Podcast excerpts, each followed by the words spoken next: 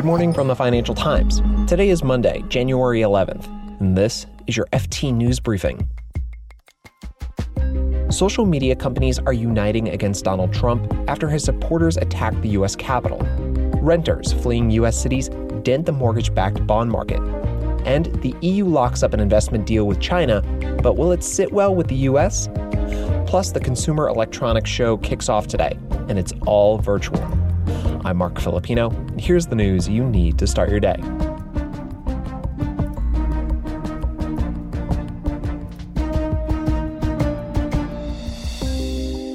This week, the U.S. House of Representatives plans to vote on impeaching President Trump for a second time. This time around, it's for inciting last week's insurrection at the Capitol. Democrats want to push through the process with just nine days left in Trump's term. Several Republicans in the U.S. Senate, where the impeachment trial would be held, are pushing back. So Congress is still divided over what to do with Trump, but tech companies are more united. Twitter has permanently suspended Donald Trump's account. Facebook has banned Trump from posting on its platform until at least the end of his administration. Snapchat locked Trump's account, and other sites announced bans too. The top app stores, Apple and Google, and Amazon's web hosting service, kicked out Parler, that's the social media app that's popular with far right users. Here to talk about this more is Hannah Murphy. She covers social media for the FT. Hannah, Donald Trump's been inflammatory on social media throughout his presidency and, you know, frankly, even before his presidency. Why are social media companies only taking this decisive action now?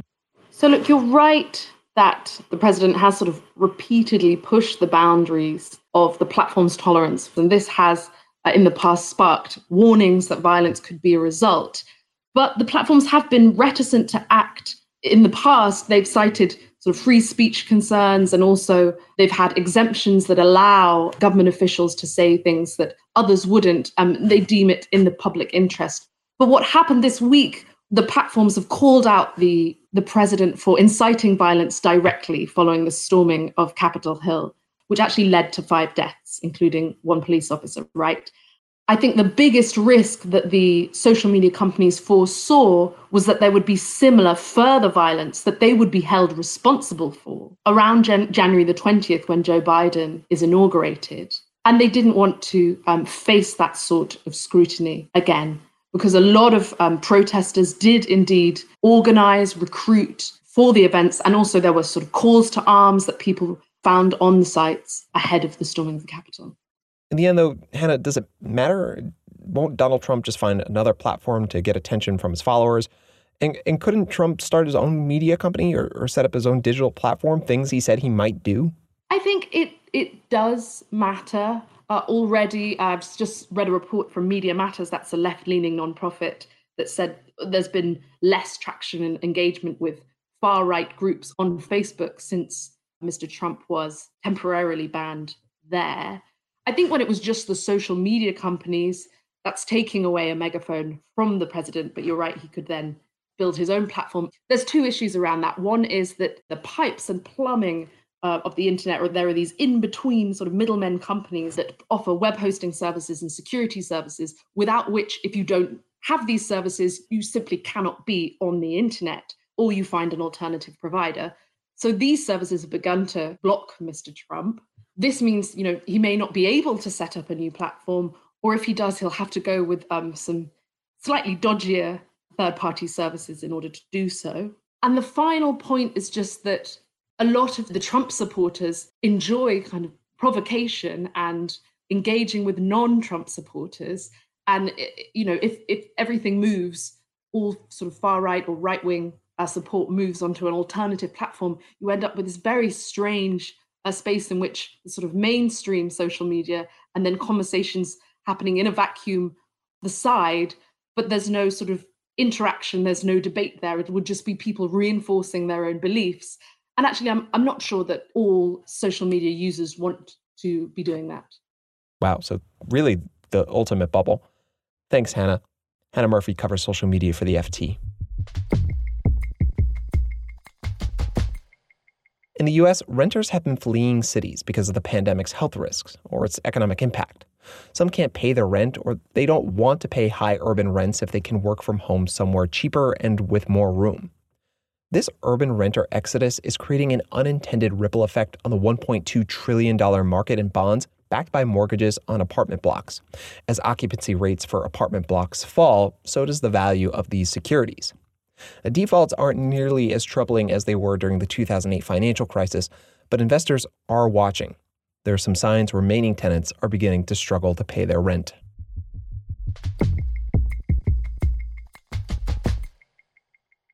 The Trump administration's policy towards China has been criticized as dangerously unilateral, alienating important allies like the EU. Well, now the EU is taking its own unilateral steps with China. It recently signed an investment agreement with Beijing that promises to improve market access for EU financial services, as well as healthcare, cars, and other industries. I asked the FT's Brussels reporter Jim Brunsden how big a deal is this deal?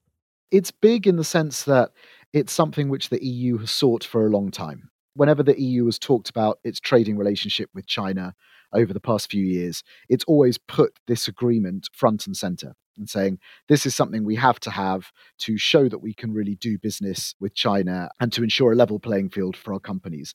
Some have been arguing that the EU is, is really just catching up with the deal that the US has with China. Is that the case? The phase one deal was basically the fruit of the trade war between the US and China. It has things in it which are particular Trump administration concerns, you know, China committing to buy more US soybeans, for example, that aren't at all a feature of the investment agreement between the EU and China.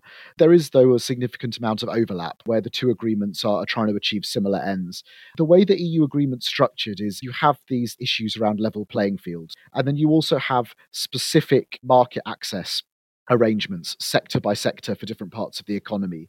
And in some of those, the EU certainly sees itself as catching up with the US. Financial services is a case in point. What does the EU hope to gain? What the EU hopes to gain out of it is certain non tariff barriers are, are, supposed to disappear. So we're talking here about things like joint venture requirements. So the requirement to partner with a local company to access a particular sector, or investment caps, you know, straightforward numerical limits on how far European companies can move in and, and claim a share of a certain sector in the Chinese economy. And then more generally, what you're supposed to have is more of a level playing field. So the possibilities for China to discriminate by systematically favoring state owned enterprises over foreign rivals are supposed to diminish. And then that is meant to be governed by a new institutional system that wasn't there before. So, what's in it for China? So for China, it's very good diplomacy. This is a deal that's the result of EU pressure on China to level the playing field. Overall, what this is is basically China saying to the EU, we will grant you some of the rights we've given others because we want to show you that we're a reliable trading partner. But Jim, could this cause problems with the US after saying there needs to be a united front towards China? You know, how does the EU justify this agreement to the US? What was driving this was it was a long-standing goal for the EU. The EU didn't like the fact that the US got the phase one deal and it didn't have anything. But then the problem is you have the context, and the context is one where, yeah, you can very easily question why is the EU striking a deal in China when we're going to have a new US administration, where there are growing human rights concerns. There's a crackdown on, on pro democracy activists and politicians in, in Hong Kong how can you justify this?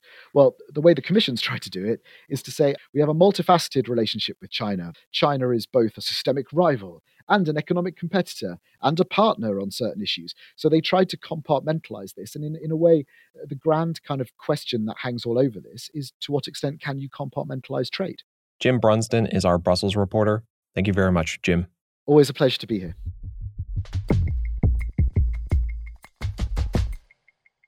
The big Consumer Electronics Show kicks off today. It's the industry event for consumer technology companies. Now, CES is always full of dazzling displays showing the latest innovations in consumer, automotive, well, all kinds of technology. And it always takes place in Las Vegas. But this year, it's being held in cyberspace because of the pandemic. The FT San Francisco correspondent Patrick McGee plans to log in. He told me what organizers are doing to try and recreate the real experience because it's all online, you know, there's going to be this fight for attention. And so CES has sort of um, introduced like an avatar style thing where each of us attendees can have a sort of digital presence. And there's going to be some way for you to sort of virtually walk around a room full of startups and sort of gain their attention. And then I imagine you sort of, you know, check in and you're sort of in a WebEx style conference and you can quickly speak to people and see some of the material. But how that actually works, I guess, what remains to be seen. It, it could be really good, it could be a bit of a disaster.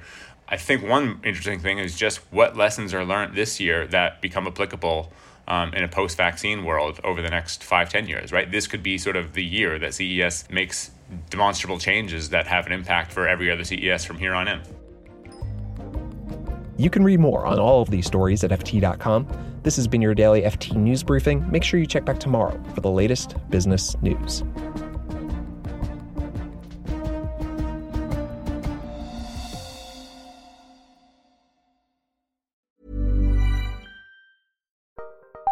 Join Capital Group CEO Mike Gitlin for a new edition of the Capital Ideas Podcast.